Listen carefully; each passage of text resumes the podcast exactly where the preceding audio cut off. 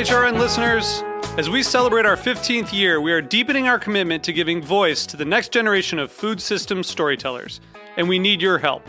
Our internship and fellowship programs help activate new possibilities for underrepresented and underestimated young people through experiential journalism, audio engineering, and production training. Through these unique programs, HRN helps food equity stewards build essential workforce readiness skills that expand their potential and foster economic mobility. Please consider supporting these critical programs.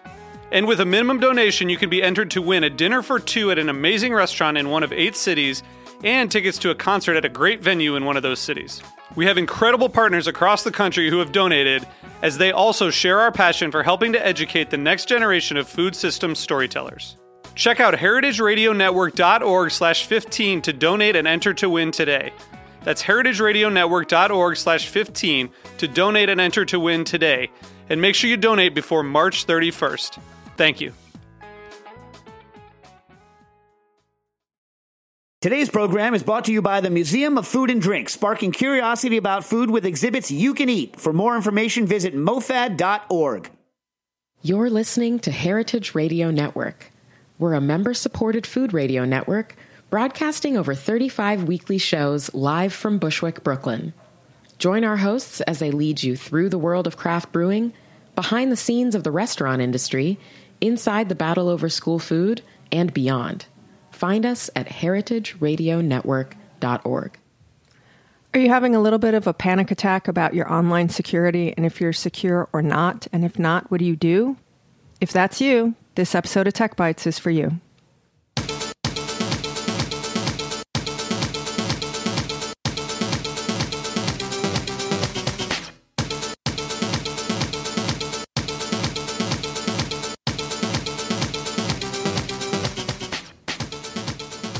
Good morning, Heritage Radio Network listeners. Today is April 6, 2017, and it is a cloudy, cold, rainy day in Bushwick, Brooklyn, which might be sad, except for the fact that it's time for Tech Bites, which makes us all really happy. I'm Jennifer Liuzzi, your host, and once a week I sit in the backyard of Roberta's Pizza in a shipping container and talk to influencers and innovators at the intersection of food and technology. And today we are having a little bit of a news focused service piece. There's a lot of talk out there about online technology and personal security and your private data and information and what you can keep private and what people are going to sell to the highest bidder for money. So we decided to do a show about online security for your personal devices and your personal data. And in order to have a conversation, because this is an interview conversation show, we have on Kendra Pierre-Louis from Popular Science Magazine, who is going to talk to us about online security and privacy.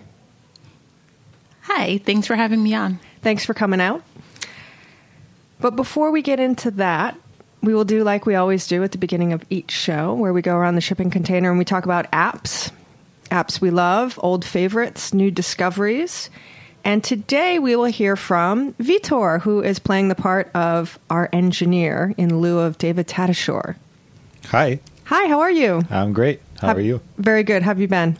Great. Um, I was expecting a sunny day today, but you know, like you said, it's Tech Bites Day, so it'll be fine. Exactly. That's what we love enthusiasm from the participants. Although it's worth noting that the shipping container that Vitor sits in as mission control has no windows and no natural light and a sort of like single bomb shelter light bulb and the glow of the control board. So, rain or shine, it's pretty much the same in there. Right.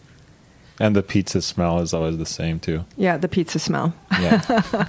yeah. Is it still make you hungry, the pizza smell, or has it worn off a little bit? It does. I mean, I like the pizza here. Yeah, the pizza here is pretty good. It's, and they change the menu often, so keeps it interesting. yeah, I'm, a, I'm I'm one of my favorites though is the famous original with extra pepperoni. Oh yeah. Yeah, that's my favorite. Yeah, it's great. So, do you have an app for us today?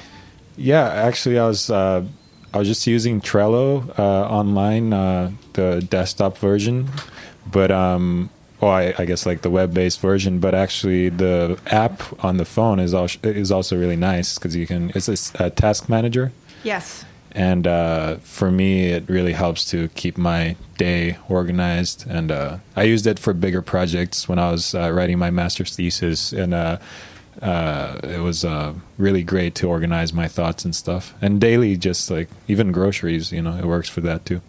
So you use it by yourself or do you use it with other people? My experience with Trello has been as a team project management. Right. kind of I've. I've done both, but I also use it just for myself, and it's it, it works th- just as well. I feel like you know it's um, I organize my to do columns and then like done and doing kind of thing, and then I'm, I am my own uh, team. team of one. Yeah.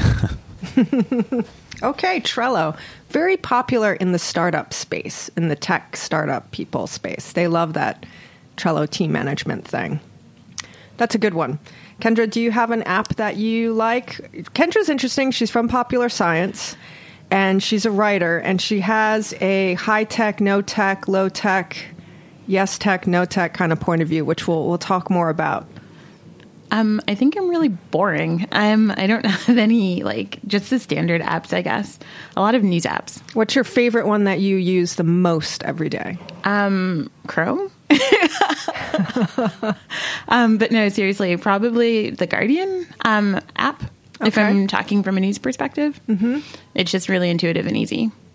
And you like The Guardian specifically versus a Roundup news app or something like that? Yeah, uh, yeah, definitely. So are they your favorite news outlet? No, but I just really like their app. Like their app is just really easy to read when you're reading on the web Okay. The Guardian. or like on your phone. Yeah. My app this week is the Merriam Webster Dictionary app, which, uh, you know, it's important to know what words mean. And if you don't know what a word means, it's really helpful to be able to go to the dictionary and look it up. It's free, it's available for Android and for iPhone. You can um, pay $2 and get an version without ads. So it might be nice to support the dictionary because it's been around for over 150 years and it's important to have words and know what they mean. They also have a lot of games, word games, and they also have the word of the day, which is very popular. Today, for April 6th, the word of the day is cloying, which is described as, and now my phone just went to sleep at exactly this moment. Cloying, adjective, disgusting or distasteful by reason of excess, also excessively sweet or sentimental. There we go. Merriam Webster Dictionary. Because if you don't know what a word means, you should look it up. And as a writer and a reader, I often look up words Have to you? see how they are spelled sometimes because I'm a terrible speller. And when I read books or the newspaper, sometimes I do encounter a word I do not know. And I always look it up. Have you been following them on Twitter? Uh, no, I didn't know they were on Twitter. They're on Twitter, and Okay. their their game is on point. Um, they've been slowly trolling this administration. Yes, yes, yes. Actually, I knew that they were on Twitter because that's sort of how this whole thing sort of surfaced and bubbled up. I knew that. Okay, so we're following them right now. We're going to look for Merriam Webster. Let's see. Merriam Webster. Search. they definitely like let you know that a dictionary can be sassy. Yes. Well, it's all about the words. Okay, here they are. And for those of you who might want to spell Miriam like the woman's name, it is in fact spelled M E R R I A M hyphen W E B S T E R. Merriam Webster. Of course, there's no hyphen on the Twitter handle. So there we go. Word of the day. Kind of nice, fun, timely. And on to other timely things. In March last month, Congress overturned some rules that were about to go into effect and hadn't gone into effect about what broadband providers can do with people's um, online activity data. And that kind of bubbled up into the news, and that created a little bit of a furor in the public as to what's my online data about, what's out there, who owns it, who's selling it, and people became very concerned about it, and then we saw a, a uptick in articles about online security, data security, personal security, personal data privacy, all those kinds of things. So we thought it would be good to do a little bit of a public service show uh, and discuss online security. I think the most important thing and a, and a good starting point that Kendra and I talked about earlier this week when we were sort of discussing how the show would go is the laws that came into that were reversed in Congress had not actually gone into effect yet. They were slated to go into effect earlier this year. So having overturned them doesn't really impact anything because nothing started. Right. And while it's terrible to think about somebody selling your information for their benefit and not yours, it's a good moment to stop and take a look and see if you actually have any privacy or security out there online anyway, because the reality is the current state of affairs, with or without this congressional activity, is that you kind of don't have a lot of privacy or security online. Right. Yeah, that's sort of the big takeaway. I think um, I think it got a lot of attention because um, a lot of people maybe don't necessarily trust the current administration, and so people are paying closer attention to issues that maybe they should have been paying closer attention to sooner. And in general, um, yes, exactly as you said, uh, your broad, most broadband services are actually already selling people's data. Most companies actually have an opt out clause, but they don't. It's an opt out, not an opt in. So you have to be aware of the fact that they're selling your data in order for you to opt out of the fact that they're selling your data. And um, I actually wrote down so like in terms of what they're selling, they they can sell, and it's both broadband and cell phone, right? So so let's define what broadband and cell phone mean. Okay. For starters, right out of the gate, Sorry. because they're you know this is one of those things where we use words a lot of time. Um, we see the advertisements on TV, but we don't necessarily know what we're talking about because a lot of these words are things that have come into existence really only relatively recently. So, define broadband. Okay, so broadband is basically if you have cable internet or if you have um, like Fios or if you have what's called, um, I'm doing air quotes, high speed internet, then you have broadband. It's basically internet that's kind of always on, not dial up. Um, even satellite could, could be considered broadband. And then internet, um, like mobile internet, is basically um, if you have a smartphone, you have a data package. So that data is mobile internet, 4G, 3G. You see the bars on your phone. That's that's what that's um, mobile internet. And it's basically two differentiations on how it's being sold to you by the provider, right? Because and they're in essence the same thing. They're well, they're also they're div- given to you also differently, right? So if you're talking cable, most broadband is usually still delivered unless you have satellite and that's sort of a separate category. It's delivered to you by a physical cable, whereas if you're talking about your cell phone, it's coming to you through like satellites. Um, and also the providers can be different. So Time Warner is a very common, or Spectrum now, if you live in New York City. They're huge, and uh, and Comcast are huge internet providers for landlines, if you or for broadband, but they don't do cell service. So the one company that sort of does the overlap, and AT and T, I think, does a little bit of both, and Verizon definitely does, but they're technically separate companies now. So it's the way you get your internet and your connectivity and your Wi-Fi, right? So you pay people to get online, right? And when you go online, once you're online, yeah. they know who you are mm-hmm. because you signed up and have to pay for it. Right. so they have some sort of billing address, money, financial information, possibly phone information, all that kind of good stuff that you need when you're setting it up, maybe a driver's license. Sure. State ID. They have all of your information, but what most companies say they're selling is anonymous data. So they sell their they say that they're selling it in these sort of big buckets, usually based around um, like an I like an I like think of it like a block. They they're selling these blocks of data, and they're selling them in tranches. But what a lot of um, data scientists have been able to figure out is that even you can, it's very easy to take anonymous data and make it de-anonymize it is what what they call it, but make it pinpoint to you. Um, so anonymous data means people are interested in knowing how many women live in Bushwick, Brooklyn, right. who are on the internet, and how old they may be and if they work or don't work or went Right. to college or not to college or you know all of those sort of general demographic ideas And they also and descriptors but without your name or without anything identifying it specifically to you Right. So they they're not interested in what Kendra buys. They're interested in what women like Kendra buy.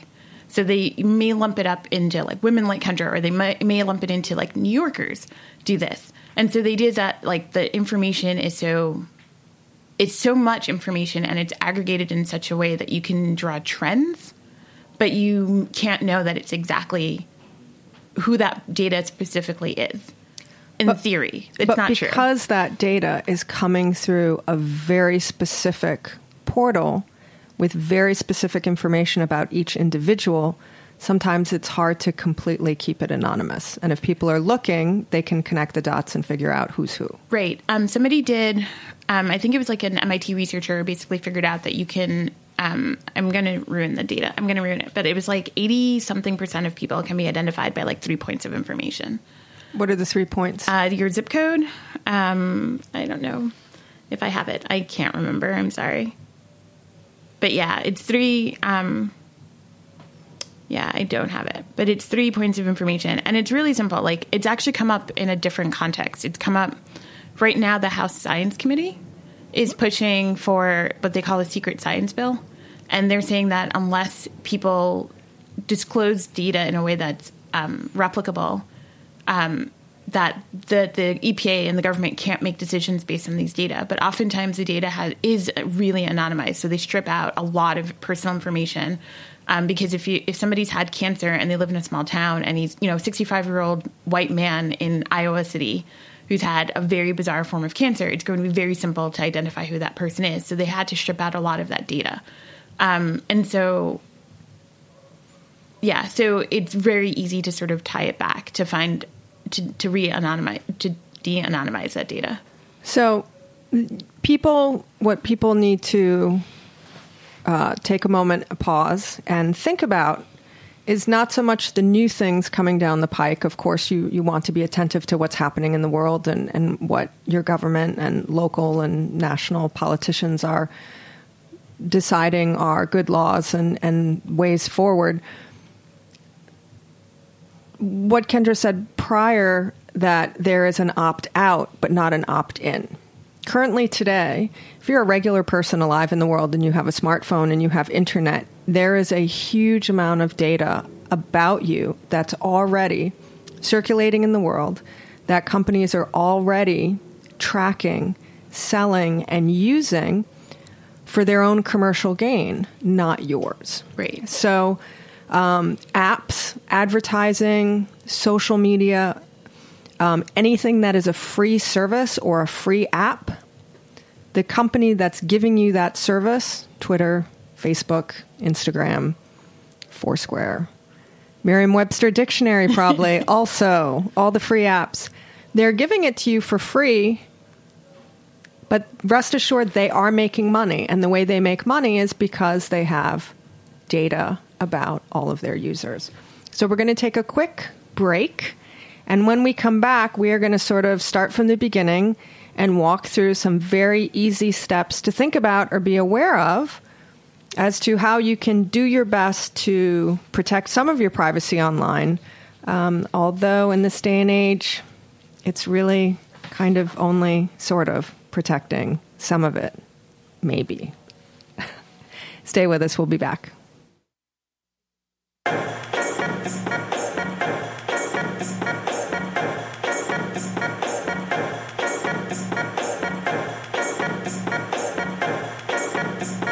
the story of men and women who shed not only their Hi, I'm Dave Arnold, the host of Cooking Issues on the Heritage Radio Network. We all know and love Chinese takeout dishes like General Tso's chicken and egg rolls, but here's the thing.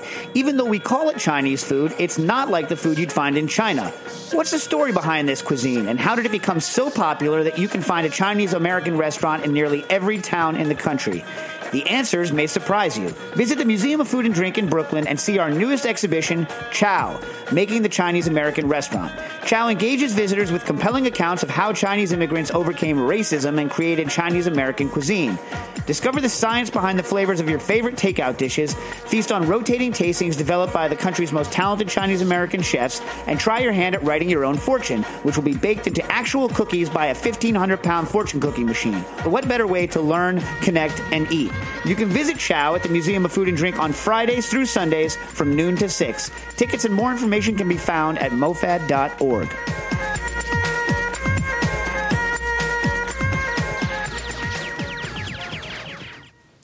Well, if you've just joined us and you're wondering what the hell you clicked on, this is Tech Bites, the weekly show on the Heritage Radio Network where we talk about food and tech.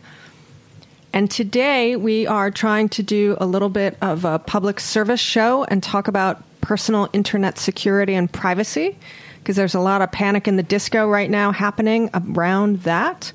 And um, I think one of the important things, and this is an important moment and a good opportunity for everyone to take a deep breath,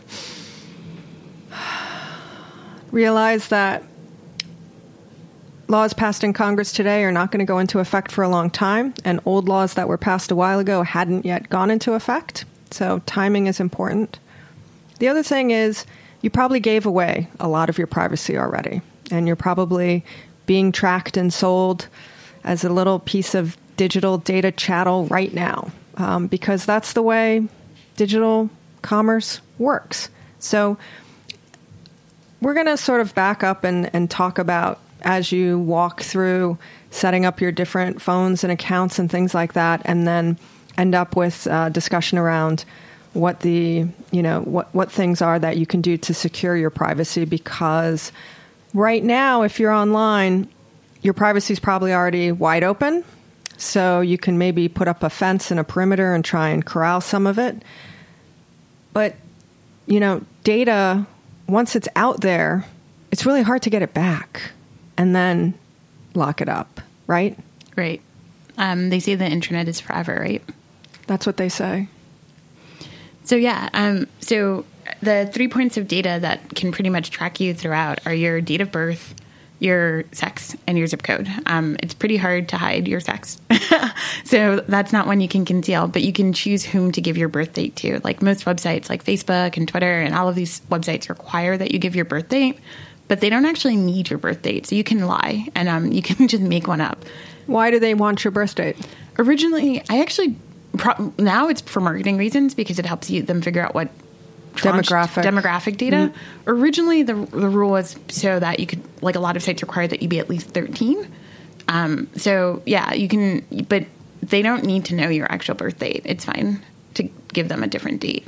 I try to be consistent um, so that I don't have to remember a bunch of fake birth dates, but um, I try to lie consistently. So you get a phone and you purchase it and you purchase your internet and your Wi-Fi or broadband provider and basically at that moment you you are no longer private. Right. But You you're register you're, you have an IP address on your different devices, you have your name attached to different accounts and different services and you have a you have a couple different companies already that have your data. Um, I, I think you actually need to take a step back. Um, you're born and you're sort of no longer private, right? Um, because you exist in a computer database, like your social security number, your, your birth certificate. Like we're all computerized now, so you can make a choice to sort of never exist, never go online. I mean, it would be really difficult, but you can make a choice to never go online and never exist in the world. But your your entity, your existence, is still in a lot of computer systems. So ultimately, when we're thinking about privacy, it's really a question of what information do you not want disseminated. That's sort of what you're trying to protect. There's the information you don't want disseminated, and then there's also the broader question of like nefarious actors. So like trying to make sure that people can't hack your computer or can't hack your credit card information. And so, th- so generally, when you talk to security experts, that's the very first question they're they're asking you is who are you trying to protect yourself from? Okay, so we're coming out of the gate trackable, and people are tracking us, the government. Um, that's a very interesting point, you know, and it takes me back to now it's tax season, And uh, we're actually going to do a show on, on taxes next week uh, with the guys from Shoebox. So, free tax advice, everybody, a week from today. And I have my um, Social Security contributions history, right, that you get, which shows Right. every year that you put money into Social Security. And the first one that I have is from when I was, I don't know, three or four years old when I did um, like carnation instant baby milk modeling or something like that. Adorable, right? Adorable So cute. baby tech bites, baby model, um, and it was like some you know small contribution, but there it was. So that's another very good point to make. You have information about yourself. You're in the world. The government knows who you are and is tracking you as you make transactions in terms of driver's licenses, registering to vote, pieces of identification, a passport. You are in that database. And as you start to purchase things, Right. then you also become an entity that people are paying attention to, whether it's purchasing um, a coffee at a coffee shop, whether it's buying something online, whether it's a plane ticket, internet service. Right. So you have all those things. And I don't think people even really think about those things as being, we, we almost think of all of those transactions as being automatically private. Right. And they're, I mean, they're not, right? I mean, especially your airplane ticket, right? Um, they know your date of birth, they know your name, they know all of these things because you need to, you know, you can't get on an airplane really without ID. So obviously, like, that's one area where you, like, can't lie. or I don't recommend it anyway.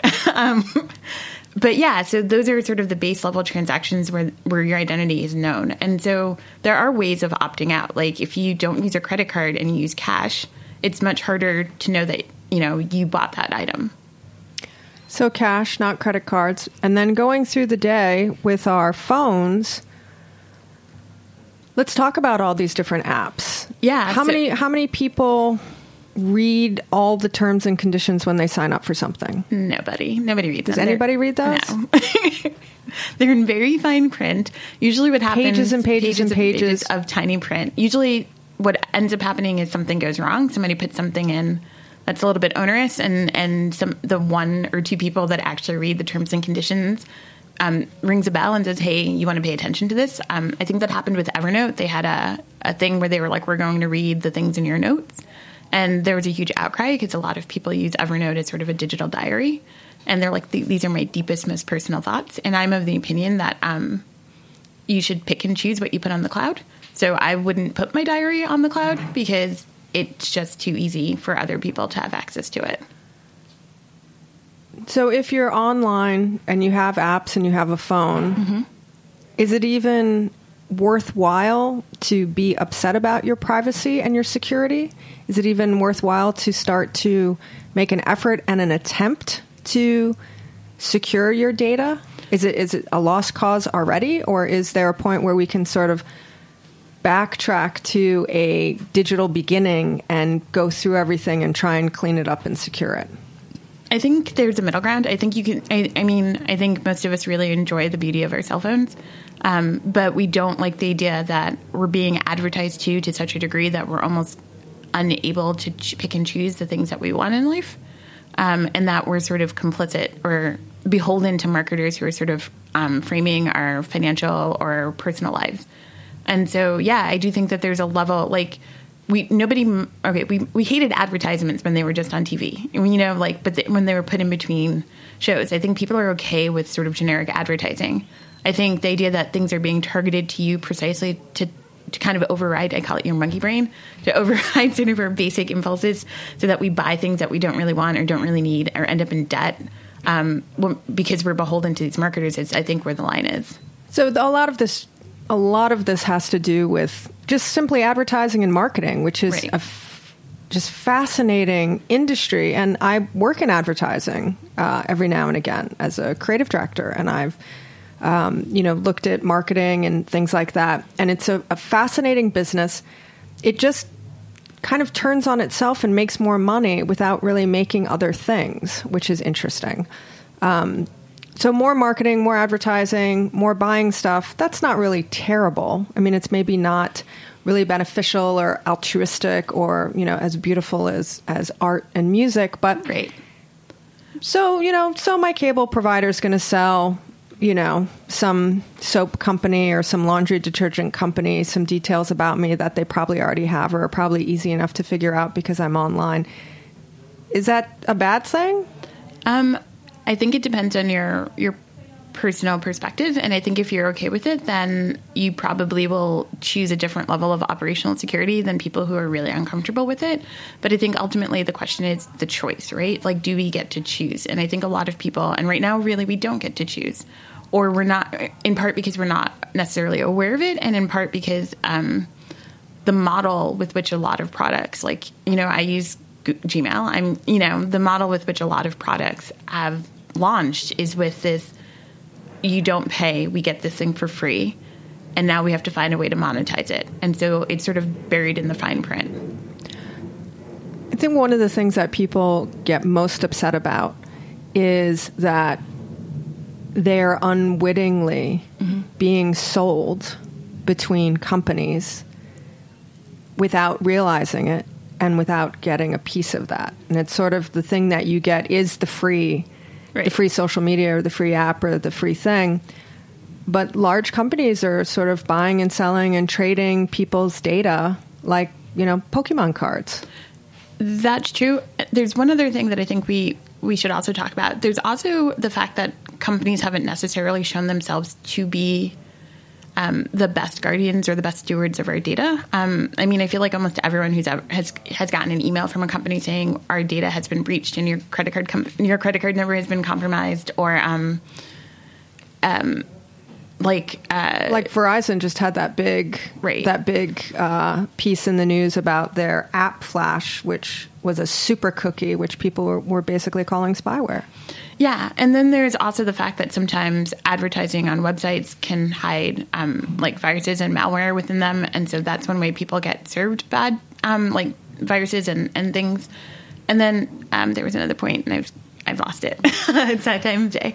But um, so I, that's a good segue though into. Oh, I remember the other issue is that um, a lot of we grew up in a society where all of this information was super public, um, and that was great because it was great because we were a public society, and so this information was very public. But it was also sort of hard to get. So if I wanted to find out information about the building that you lived in, I would have to go to the Department of Buildings. I would have to sign in. I would have to show ID to get like property values on your home. Now I can do that in New York City by just by going to the Department of Buildings website. I can tell who owns it. I don't even need to know who you are. I can look at a property, see who owns it, find out a ton of information about that person.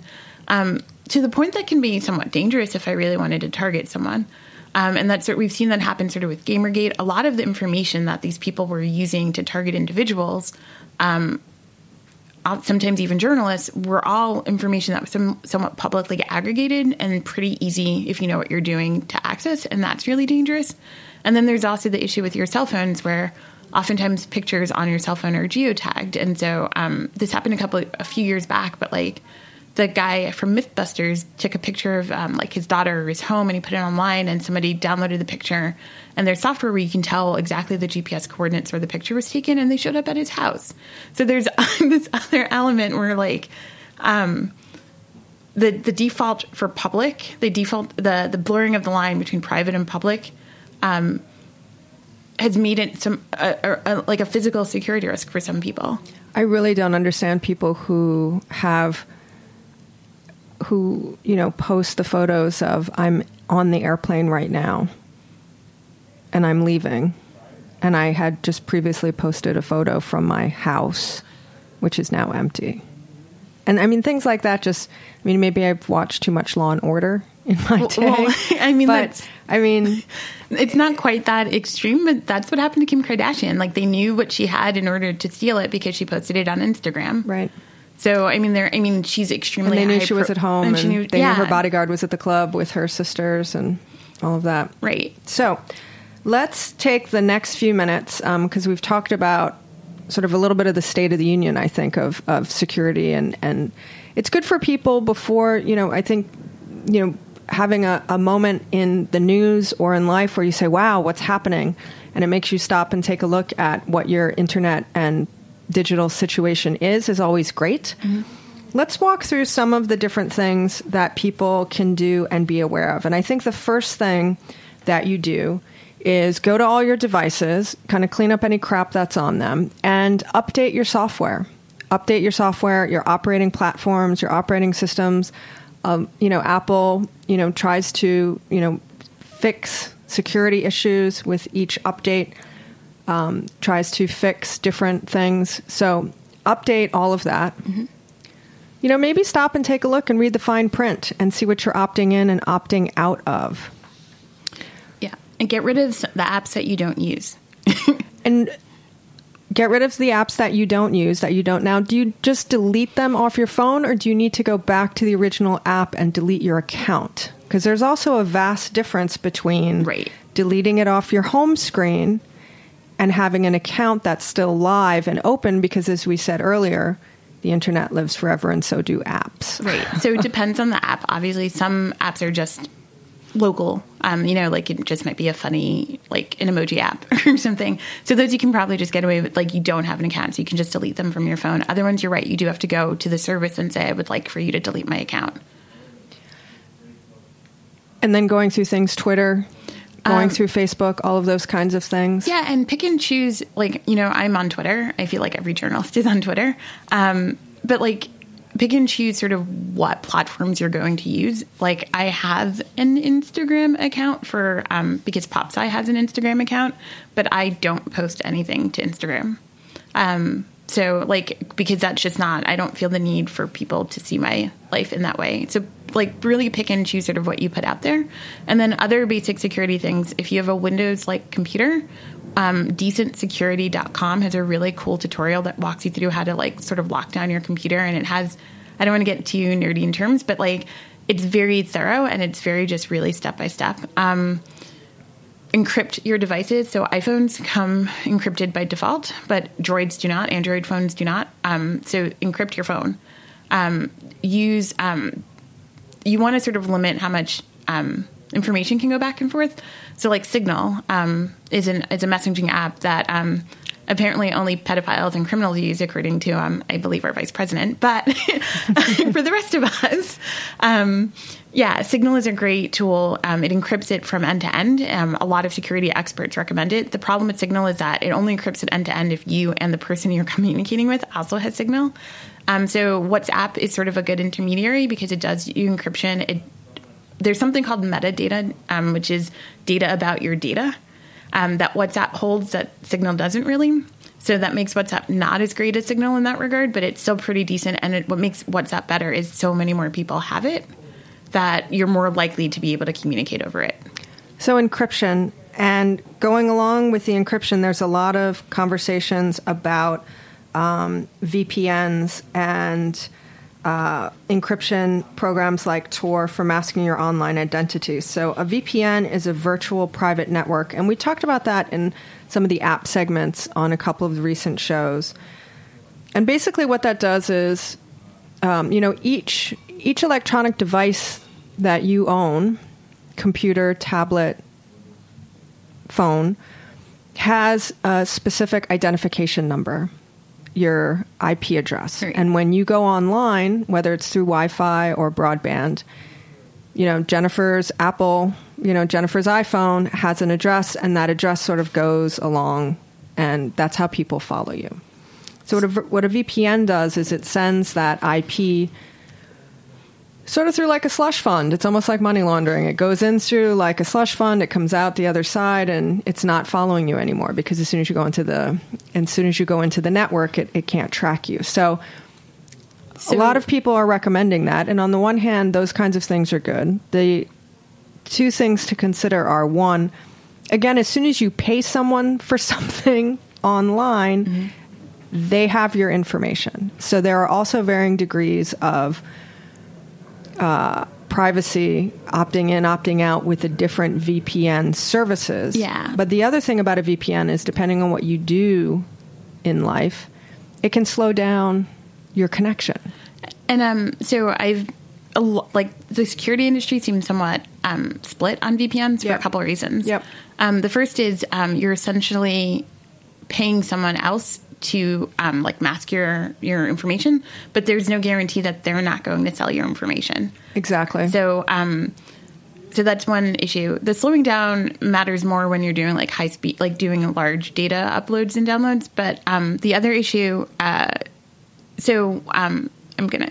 One security expert recommends if you're going to go the VPN route to create your own, and um, if you Google uh, just GitHub Ken with two N's white VPN, he sort of walks you through how to make your own VPN.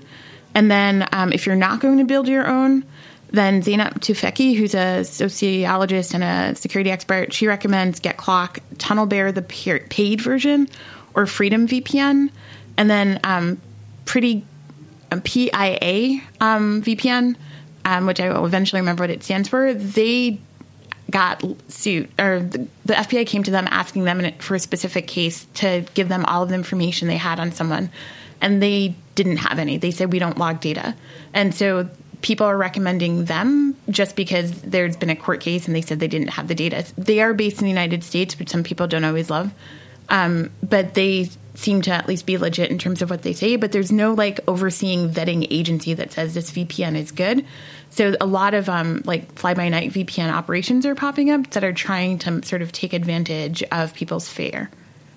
So, like anything else, it's good to have a recommendation. It's good to look at the history and longevity of a company um, and look for third party sort of recommendations or vetting. Um, and Yeah. again, you know, you need to start reading the fine print and seeing what you're opting into and see what you need to opt out of. Yeah, and one of my um, my favorite security experts on Twitter, um, uh, she recommends, or actually, I don't know the person's gender. I think it's a she. Um, they their icon is Taylor Swift, so um, so it's hard to know. Um, but they recommend there's a tool that you can install for your browser called HTTPS Everywhere. And it um, so HTTPS is a secure encrypted way of accessing the web, and some websites are HTTPS encrypted by default, and some are not. And what this does is it makes all web pages HTTPS encrypted. That's and so that's know. sort of an easy sort of middle ground. So when you're on a website, people can't actually tell what you're doing on the website. So maybe you know, maybe your your service provider knows that you went to Google, but beyond that, they're not going to be able to tell what you did on Google.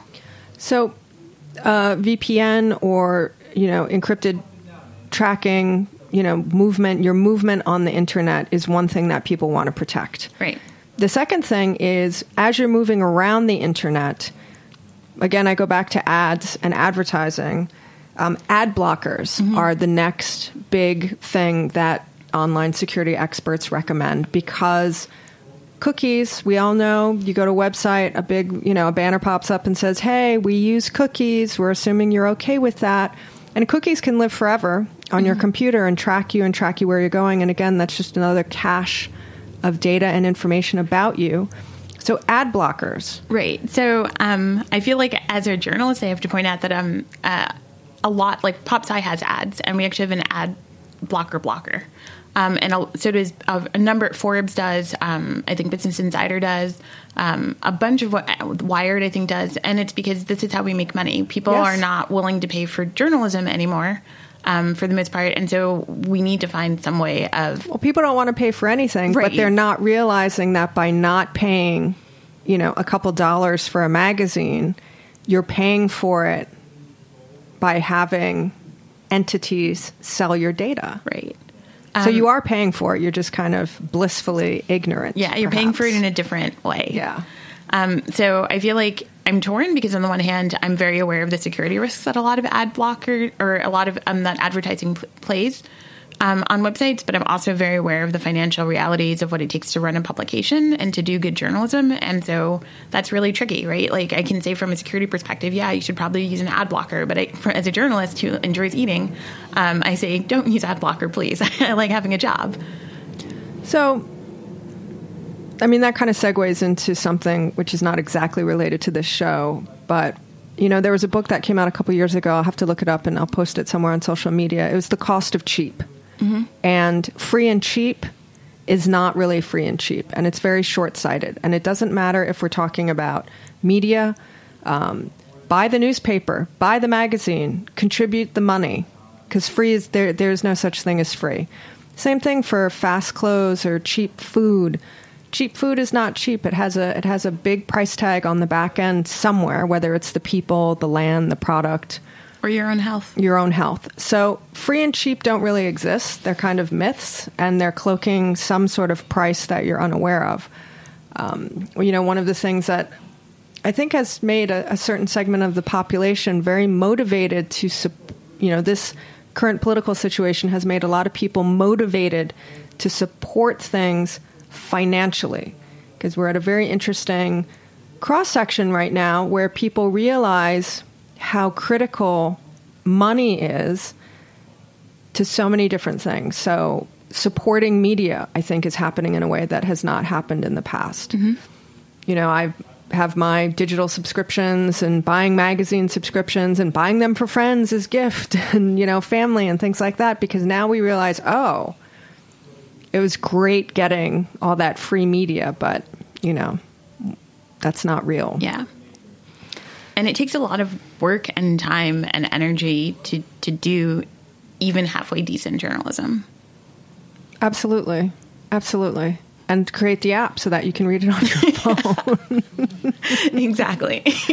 well, the other thing about ad blockers is that a lot of things like streaming services won't run with them because they have a they have a window that pops up when you're watching them. But one thing you you can do is um you can so I like I recommend Chrome. It's just um the way that they sandbox the way that they um I don't want to say sandbox, but the way that they sort of develop Chrome and the way the updates roll out, it's one of the sturdier and just better browsers. But you can um and Chrome by default so is sort of not playing very well with Flash anymore, and Flash is one way that you can get um like spyware and malware on your computer. And so now it when Flash things load in Chrome, you have to click it saying yes, I actually do want to play this video or yes, I want it doesn't sort of load it by default. And if you're using a browser other than Chrome, you can turn it off Flash. You can make it so that you have to permit it to run as opposed to it running on default. And that's one way of stopping things from maliciously loading on your computer. And it also is a way from stopping videos from auto loading, which drives me crazy. Me too. I hate it when you're when you're trying to read something and all of a sudden you hear some car ad and you're like, "Where is that coming from?" And then you scroll up and it's like, "Oh, that video just started playing." Got it. Okay, we are out of time. So we're going to make a quick recap on how to try and be a little bit safer and a little more private going forward, although you know the you know the the ship has kind of sailed on total privacy. And uh, you know you can try and rein it back in as best you can and, and be safe going forward. So go back to the beginning with all your devices. Clean them up. Clean up the crap that you have on there. Clean up clean up apps and things you don't use get rid of programs you don't use get rid of outdated programs you don't use update all your software go into your software and see what you are opting in and opting out of. Are you automatically geotagging everything that you do? Is your phone tracking you automatically because you have GPS on all the time? Start from the beginning, take a look at all the settings. Maybe you're fine with it, maybe you're not, but make a decision. You want to be, you know, GPS tracked 24 hours a day or not? Turn it on or turn it off. Go through and go through all your apps and your social media accounts delete them from your phone if you're not using them, delete them from your computer. And you know what? If you don't want to be on MySpace anymore, go delete your profile. you know, everybody has a profile, a blog, half a half a, you know, account of some, you know, community that was started at some point in time that we've all abandoned. Get rid of them all because they're out there, they're living, they have your information.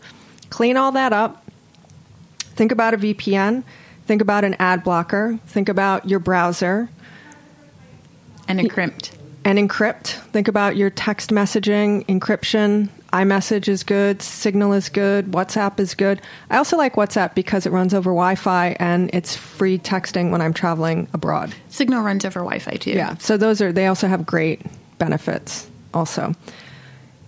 And then, you know, I think the other thing is there are a lot of, um, there are a lot of great nonprofit organizations and watchdogs and things like that that are looking at these things. And these are the people who are actually reading every single line of the terms and conditions who are going to raise a flag. So things like the Ele- Electronic Frontier Foundation is a good one. You mentioned one earlier, Kendra. Um, decent security. Uh, I don't think she's actually. I don't think they're actually a nonprofit, but they're super into personal security. So, taking a look at those things and recommendations, you know, Google things, take a look at how long a company's been in business. And just because you use a VPN group doesn't mean they're going to protect your data necessarily. So, read that fine print also.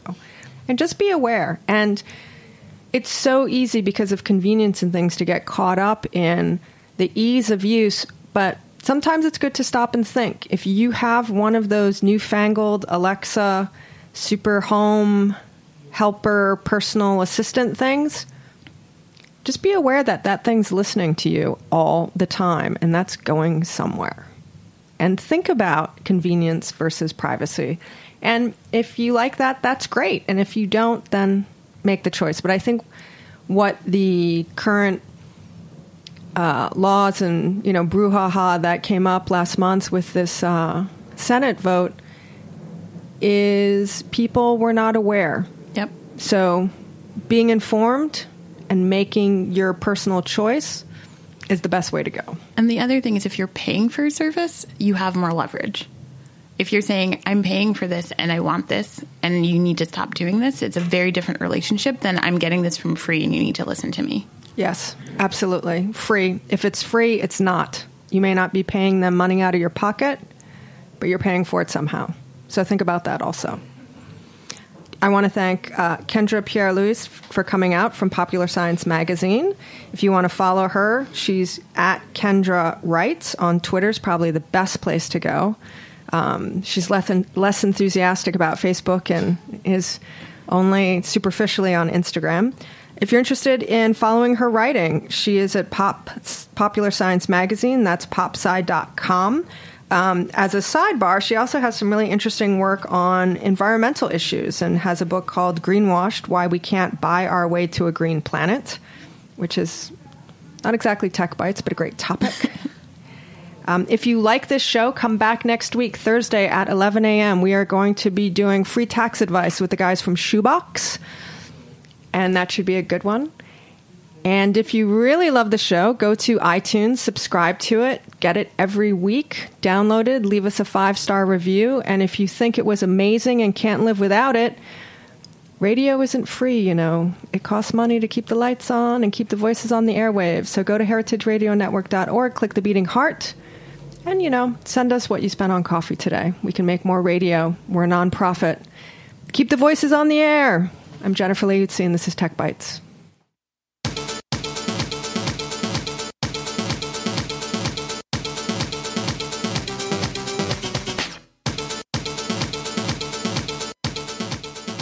Thanks for listening to Heritage Radio Network, food radio supported by you. For our freshest content and to hear about exclusive events, subscribe to our newsletter. Enter your email at the bottom of our website, heritageradionetwork.org. Connect with us on Facebook, Instagram, and Twitter at heritage underscore radio. Heritage Radio Network is a nonprofit organization driving conversations to make the world a better, fairer, more delicious place.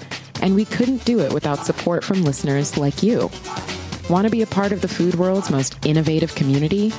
Rate the shows you like, tell your friends, and please join our community by becoming a member. Just click on the beating heart at the top right of our homepage. Thanks for listening.